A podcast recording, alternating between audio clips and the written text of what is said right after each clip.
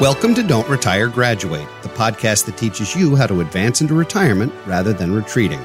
I'm your host and valedictorian, Eric Brotman, and today we have guests from Florida, Stephen and Lauren Keys, who are 31 year old retirees. Yes, I said that out loud 31 year old retirees, and they've been retired for some time.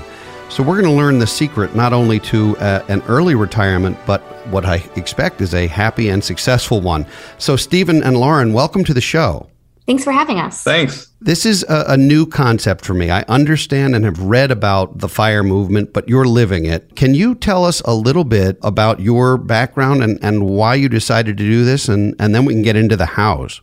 Yeah. So basically, I have been a teacher throughout my career. So my first like real full time job was high school teacher and ended up getting into uh, tutoring. I've always taught physics yeah, so I, I really enjoy, I guess, teaching people things. And so uh, as we started to learn, you know, more for ourselves about like financial topics and learn about this whole financial independence thing, you know, we started saving lots of money by cutting our expenses down and and eventually we reached this stage of sort of early retirement and we were actually on a road trip in 2019 where we visited every national park in the United States and we had this idea to start a blog and teach other people about all the financial stuff that had gotten us to that point. And so that's how Trip of a Lifestyle was born. Yeah. And, um, you know, for us, we found out about this kind of concept of financial independence and the possibility of it being done on a relatively short time frame kind of shortly after college. And I think that really helped us kind of accelerate into that process, we'll call it that method, because we were already kind of living somewhat frugally we without much sacrifice we were enjoying our college lifestyle we didn't really see a need to upgrade our ikea furniture if it was functioning well for us. And so you know it it made sense to kind of keep these low living expenses especially since we were so happy doing so.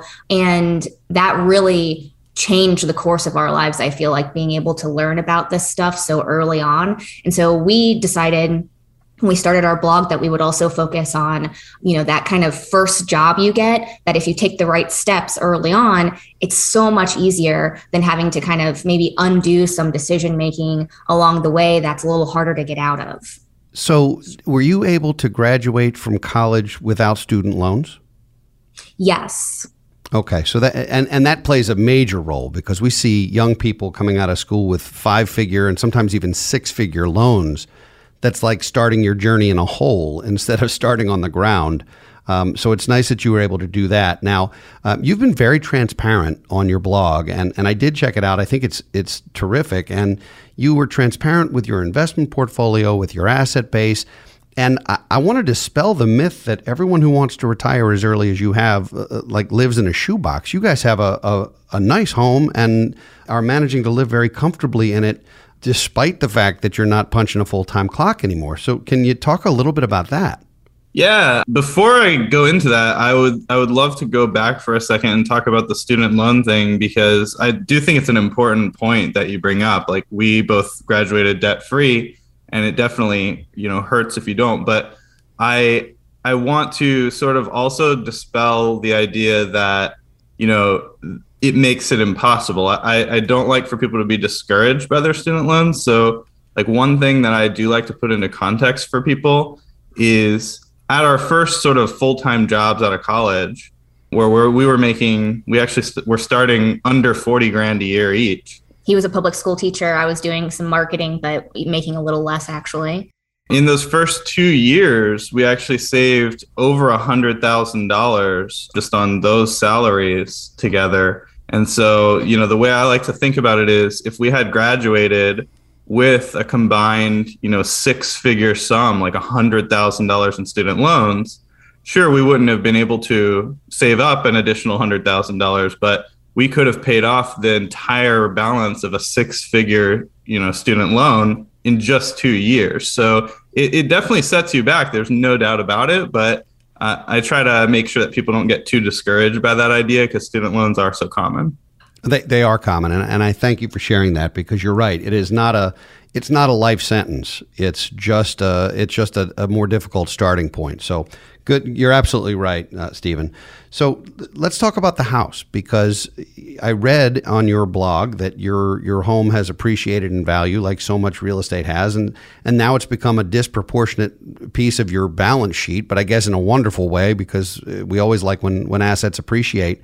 Uh, how how did you manage to afford to pay cash for a house at the same time as um, as you were using your portfolio to live on? That that's a I I'm having a difficult time understanding the math, and I and I do math for a living, though I'm not a physicist. I don't know where the wrench will land if you drop it from a helicopter and that kind of stuff. Sure, we've actually paid cash for for our condos twice. Um, Actually, the first one was just after the hundred thousand dollars sort of savings sprint way back when, um, and those were during our full time working years. So we we had just kept saving, thrown money into stock market index funds. We ended up with enough money uh, to pay cash for a house and have plenty left over. That that condo was only seventy one thousand dollars back in 2016, pretty modest place.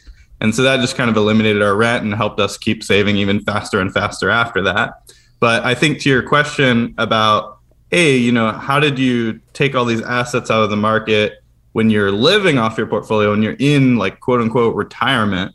Uh, so yeah, that's kind of kind of sort of how it went this last time. So we in 2020 we paid two hundred and four thousand dollars for a beach condo, which is where we're talking to you from right now and it was definitely like a luxury purchase not something we we needed. We were pretty happy with that other place but we turned that one into a rental. So part of the math behind that is you know we paid $204000 for this beach condo but in exchange for that we then freed up our old condo which was probably valued a little over a hundred grand at the time to become a rental property. So if you think about it that's really only equivalent to taking about $100,000 out of the market because you're buying a $200,000 place. You're then turning a $100,000 place into an income producing investment. So that's part of the math there. The other part of the math is that uh, we are actually not living off of our portfolio even in retirement. And that's one of the things that we really try to stress to people is if you uh, save up enough money that you theoretically could retire and never work another day in your life when you're 30 years old, the chances that you're actually going to follow through with that are virtually zero. Because when you're you know 30 or 40 or however old you are when you retire early you probably still have a, a lot of interests and a lot of energy and a lot of those interests and that energy are going to incidentally make you money because there's just so many different ways uh, to make money. So, like, for example, for me, I mean, I mentioned before, teaching has kind of been my passion. And so I actually still do a little bit of physics tutoring for the company that I used to work for just on a freelance basis. And one thing we've kind of learned from doing a, a little bit of freelance work during retirement is that you're not so afraid to charge more money for your services because you're really not worried about having a stable income or even whether you know potential clients even say yes to you or not. So we have this article on our blog called part-time work pays more than full-time work. And the the kind of concept behind it is once you decide to cut your hours down to very little and you don't care if you get any hours you can raise your price greatly and your per hour rate of work just skyrockets. And so that's kind of happened to me personally uh, to the point where I hardly work at all. And I actually am I'm making enough money now uh, to still support our entire lifestyle without touching our portfolio, just incidentally. So it's kind of weird how that stuff works out. Well, that, that speaks to an abundance mentality rather than a scarcity one, which is wonderful. And I do think you become more in demand when you limit your supply. So some of that's economics. Now, you mentioned having enough money to make work optional, and the the math you use is almost exactly what we suggest uh, at our office, which is about 25 times the annual living expenses or 25 times your gross income net of your savings rate. Is that a fair a fair assessment? 25 times your expected expenses. Yeah. Uh, I'm, I'm sorry. I may have misunderstood you there. I thought you said something about 20, 25 times your income.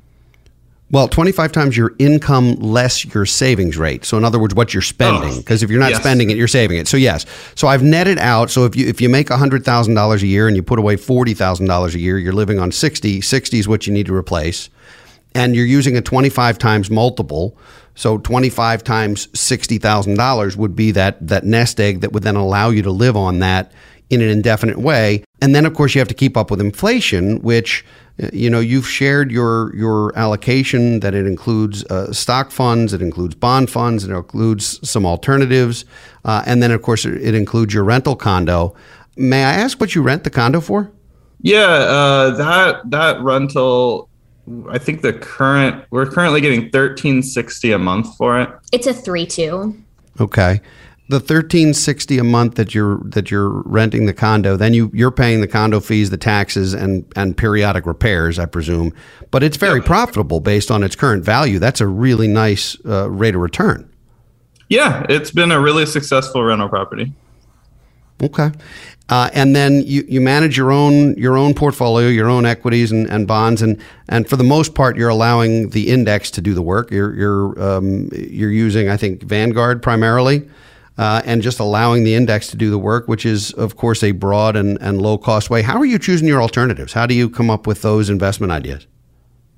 Honestly, uh, it's the alternative investments are something that we try not to focus much on um, in what we say publicly or what we put on our blog because, frankly, like the truth is, they're a very tiny piece of our portfolio and they're sort of just for fun. Um, whereas what we really advocate for are those low cost index funds that you mentioned. Those are the vast bulk of our Meat portfolio. yeah, and and you mentioned Vanguard, and you're correct that the funds were mainly invested in our Vanguard funds, but we're not married to Vanguard really in there's any way. funds. yeah, there there's there's tons of funds that you know have the same holdings from other companies with similar expenses um, that do the same thing. So really, if you're at a different brokerage and you want to trade uh, other index funds, uh, we just recommend personally cap weighted total market funds. Got it. And, and Stephen, you're doing some freelance tutoring. Lauren, what's keeping you busy?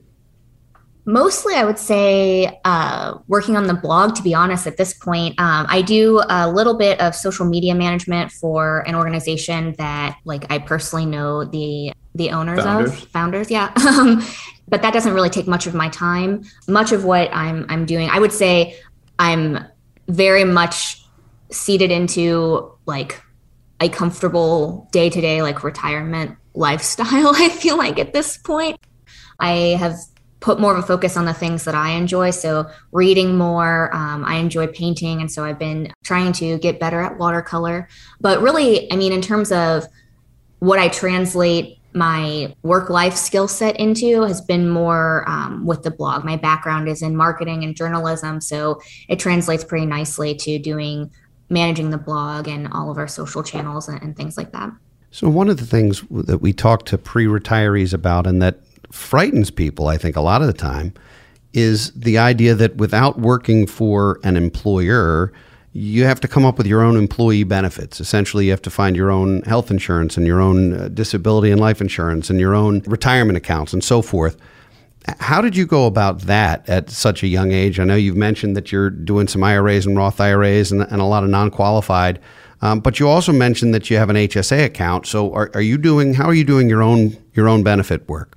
Uh, we just buy a high deductible health care plan off of healthcare.gov, you know, just through the marketplace. marketplace. And okay. so we, we chose one that's HSA eligible because the tax benefits of the HSA are really good. Yes, they are. Well, I love the HSA. We're both, you know, healthy young adults, so we don't have, um, you know, any kind of uh, chronic illnesses or anything at this point to really be concerned with. I feel like we we pay a lot for this healthcare plan, but you know, the parts of it that we use are the annual wellness visit. our, Got it. Well, and that's of, that's a blessing, sure. our view of health insurance and really of, of all types of insurance right he mentioned life yeah yeah is that you should really only buy the absolute least amount of insurance that you can get away with. And how to determine that is the amount of insurance that, you know, insures you against catastrophe, against something that would be truly devastating to you. So health insurance is really important and, and we're big advocates of people having health insurance, but you don't really need much more than a high deductible plan once you've accumulated assets, you know, that are at a level that you could retire off of because, you know, even a high deductible plan is only I think our ours is like roughly like I think it's like 6300 a person and then that times 2 is the max out of pocket for both of us combined per year. So while that's a lot of money, you know, that's like wow, if something really bad happened to both of us at the same time, that'd be, you know, $12,000 in a year right out of pocket. That would suck, but uh you know, we have that kind of money on hand at all times, you know, multiple times that amount of money. So for someone who's in that type of position, the high deductible plan works really well, and the premiums are a lot lower as a result of that. So I like your philosophy, and actually, one of the things that that we normally espouse is that you're only buying insurance to pass risks you can't bear. Mm-hmm. So exactly. you know you use the term catastrophic. The yep. reason to have insurance is if is if um, the absence of insurance could sink your ship. Mm-hmm. Um, and if if that's not the case, like for example, um, a lot of young people really have to have disability insurance, and the reason they have to is because if their paycheck stopped, they're in deep trouble. Well, you guys are in a situation where presumably that's irrelevant to you. So I, I assume that's an expense you're not undertaking. Is that a, a fair statement? Yeah, it is. So we don't have any disability insurance or life insurance. We don't have dependents. Yes, yeah. So there's a lot of insurance that we skip. So I mean, taking them one by one, disability, uh, you know, we skip that because, as you mentioned, you know, in theory, we could live off our portfolio. Now, I, I mean, in fairness, you know, if we became disabled and had a chronic illness that was triggering our full insurance deductible every year for the rest of our lives, you know, we might be in trouble. But that's where you have like uh, Social Security also kicks in for disability. Uh, you know, maybe not at the level that you would love to have, but it, it, it exists, right? And in terms of life insurance, yeah, as Lauren mentioned, we don't have any dependents. Um, and we don't consider one another to be dependents either, since, you know, again, we have the portfolio to fall back on. And I think honestly, a lot of young couples kind of worry too much about that one as well. Because in most cases, you know, today, both members of a couple are working. And so even if one person were to become disabled or to die or something like that, the other person usually is is quite capable of taking care of themselves. So even if you don't have like a retirement level uh, nest egg, you know, a lot of times life insurance is less less necessary than people think it is. But I think if you have a big family and low savings, uh, you probably want to take a look at term life insurance. And I think for us too, you know, we started out saving so much so quickly, or or what it felt like that we in two years, as we mentioned before, we had several years of living expenses saved up. And so I think for us, we never really had to even question like what would happen if, you know, we were down on our luck or something you know like we were never in a we never really had a time period that felt other than in college i guess um, where it felt like if we didn't have an income coming in we would be you know for any amount of time it would be like detrimental to us i feel like we've had we've quickly grew a savings buffer so that we didn't have to experience that i guess I, I find this really intriguing because so many families so many couples struggle so much with just basic savings and basic spending control. And it, it, sounds like you have incredible discipline. Were you raised with that kind of financial discipline, or did you really uh, did one of you stumble upon that and you just decided to do it? How how did you get that bug, so to speak? So for me, I grew up kind of on a a lower middle class. Both my parents were had sometimes irregular income, and so I kind of saw firsthand what it looks like when you don't plan ahead, so to speak. And I think that really stuck with me and I, I put myself through college. I um, I know we didn't really mention that earlier, other than that we Steve and I both graduated debt free, but I worked all through college and paid my way with scholarships and, and the money I made waiting tables. And so I think that experience as a, you know, growing up and then through college just kind of made me naturally frugal and naturally a saver. I think that those kinds of experiences kind of put things into perspective for you and that you kind of want to get to a place where you feel stable and comfortable like as quickly as possible. It also, you know, through college, trying to keep my expenses low, you know, I still enjoyed my life. I still had fun. I still found ways to do things inexpensively. You know, we we went to college at the University of Florida, so it's in North Central Florida. There's all kinds of nature to explore and enjoy on a pretty cheap experiences. Um, parks are relatively inexpensive to go to. Um, and I think that that kind of proved the idea that like you don't need to spend a lot of money to enjoy your life. And so that kind of worked really well with the kind of frugality that I was trying to live. We also, when we kind of discovered financial independence and set that goal for ourselves, we started tracking our net worth every month. And that really kind of gamified the experience for us. Every month we sat down, looked at our accounts, and we are like, okay, we got to save this much this month. You know, we're this much closer to our goal. And it was exciting and fun. And every dollar we didn't spend meant that it went toward this bigger goal that was like really exciting. Right. So I, I think that was kind of what shifted that perspective for us into we want to save money and there's like a reason for it and we're excited about that. So, can I ask of all 70 national parks, what was your favorite and why? So we actually have a ranked list of our favorite national parks on our website because it is a question that, you know, people want to know, but Death Valley National Park was ended up being our absolute favorite park. In 2019, we went to all of them in a seven month kind of road trip sprint to all of them. And um, it, it was just an incredible experience. We were there, I believe it was either late January, early February, maybe. And so the weather was really nice during the day, a little cool at night. And we were like the only ones there. Um, we just had a really unique stargazing experience at Badwater Basin. There's just a lot of really cool stuff. You're kind of in the middle of nowhere out there. And that ended up being our absolute favorite. So, going to the national parks is a bucket list item for a fair number of people. I, I know folks who have wanted that. And uh, you know they're in their 50s and 60s trying to figure out how they're going to do it. And you guys just did it which i think is amazing.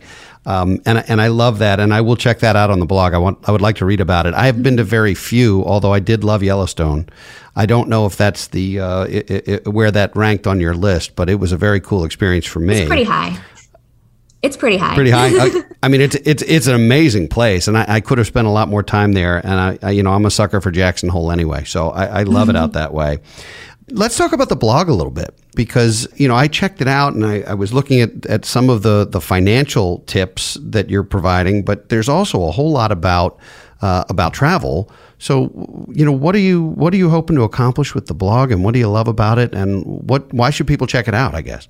Yeah. Uh, so we like to think of our blog as a happiness blog. Uh, the the sort of goal in writing it is to help people gain some like freedom and autonomy over their lives, and to be happier long term as a result.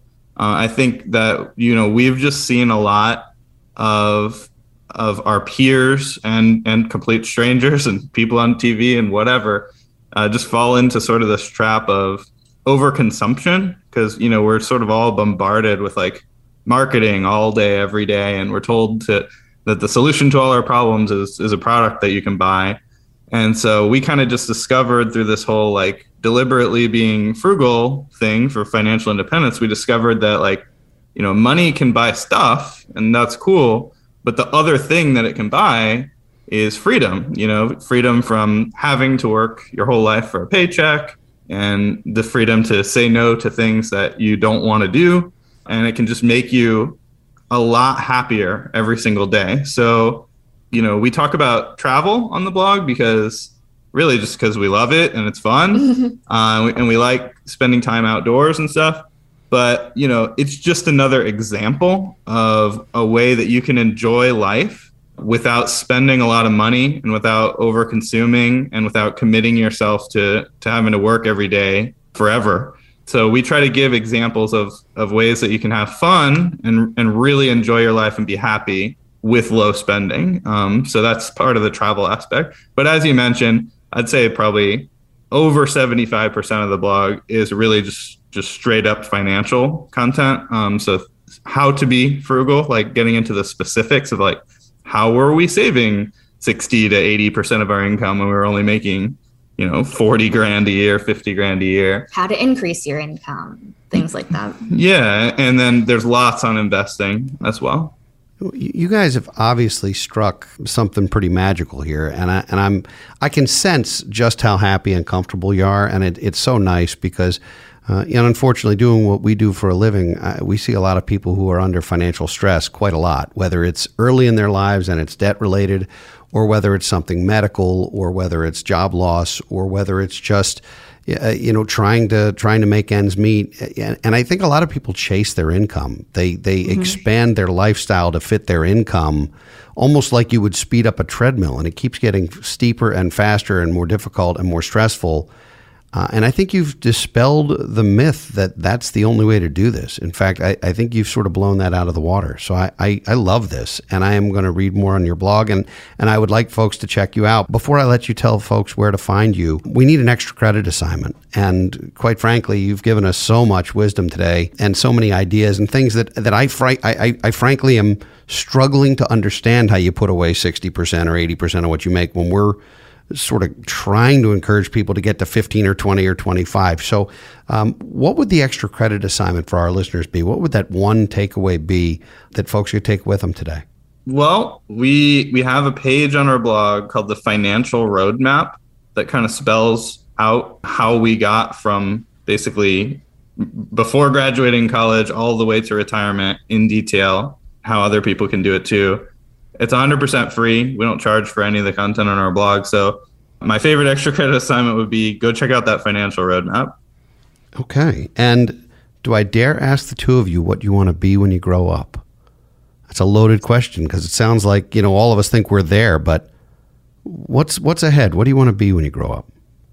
For me, I mean, I, I want to I want to be a smarter slash better version of myself every day. I, I I'm trying to continue growing now that I have the freedom to grow in the areas that I want to instead of having to be focused on one specific task at work. Yeah, I'd say that rings pretty true for me as well. I feel like, you know, particularly because I was more in the mindset of kind of chasing this level of stability throughout my working years, I don't feel like I really gave myself the space to explore um, my interests and, and hobbies and things. And, you know, like I lost track of reading. Like in school, I enjoyed reading. And like I'm finally now making use of my local library and being able to really become, like Stephen said, a better, a better version of myself that doesn't take this free time, we'll call it, for granted and really put it to use to become better. You know, we have more time to go to the gym, we have more time to read, we have more time for our hobbies, painting, photography. And, you know, I think kind of inspired by Stephen, I've really enjoyed helping people with our blog. You know, we have pretty active social channels that, you know, people reach out to us on and say, like, this was really helpful. And, you know, it's comments like that that really mean a lot for someone who's like slightly less comfortable uh, being in front of people as Stephen is, um, coming from his teaching background. And so I think that has also challenged me to grow, and I'm I'm really enjoying that journey. Well, this has been fun. It's been inspiring. It's been educational, and I would like our listeners to check out your blog and uh, and your resources. Where can folks find you? What's the best way? So we are tripofalifestyle.com and you can find us as Trip of a Lifestyle on uh, Facebook, Instagram, TikTok, YouTube, and we're TOA Lifestyle on Twitter because we're one character too long. very, very good.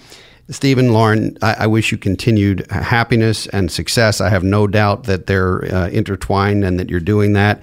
And thank you for being a guest on Don't Retire Graduate today. Thanks Thank for you. having us. It was great. I'd like to thank all of you for listening. If you like what you hear, please subscribe and rate our podcast on Spotify or wherever you listen to your favorite shows. Please also check out our books, workbooks, and online financial literacy resources at brotmanmedia.com. We'll be back next week with another installment of Office Hours, and in two weeks with another engaging guest. For now, this is your host, Eric Brotman, reminding you don't retire, graduate. From this day forward, let us begin changing the way we view retirement. Today, I implore you don't retire, graduate. Visit our website at brotmanmedia.com to subscribe. And please like us and post comments on social media. Securities offered through Kestra Investment Services LLC, Kestra IS, member FINRA SIPC. Investment advisory services offered through Kestra Advisory Services LLC, Kestra AS, an affiliate of Kestra IS. Kestra IS or Kestra AS are not affiliated with Brotman Financial or any other entity discussed.